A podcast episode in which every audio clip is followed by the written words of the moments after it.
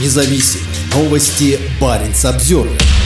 Гигантский самоходный кран российского флота направляется на Новую Землю. Прошедший техническое восстановление плавкран ПК-7500 будет задействован для проведения подводно-технических работ на напичканном оружием заполярном архипелаге.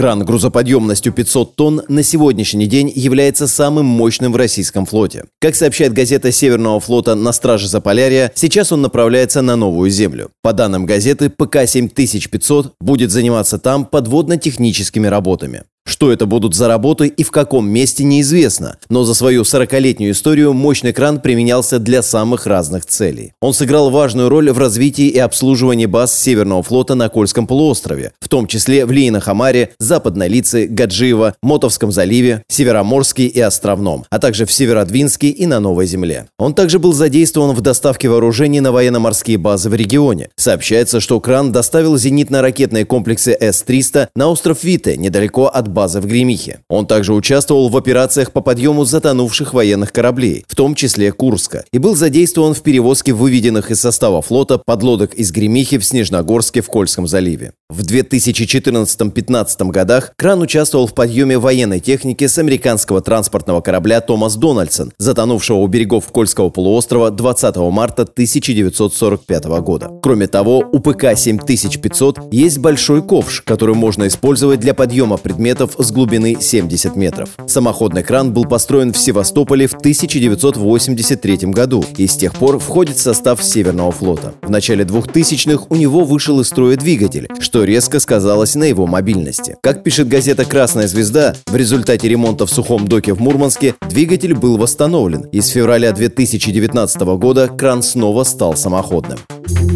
Парень Самсервер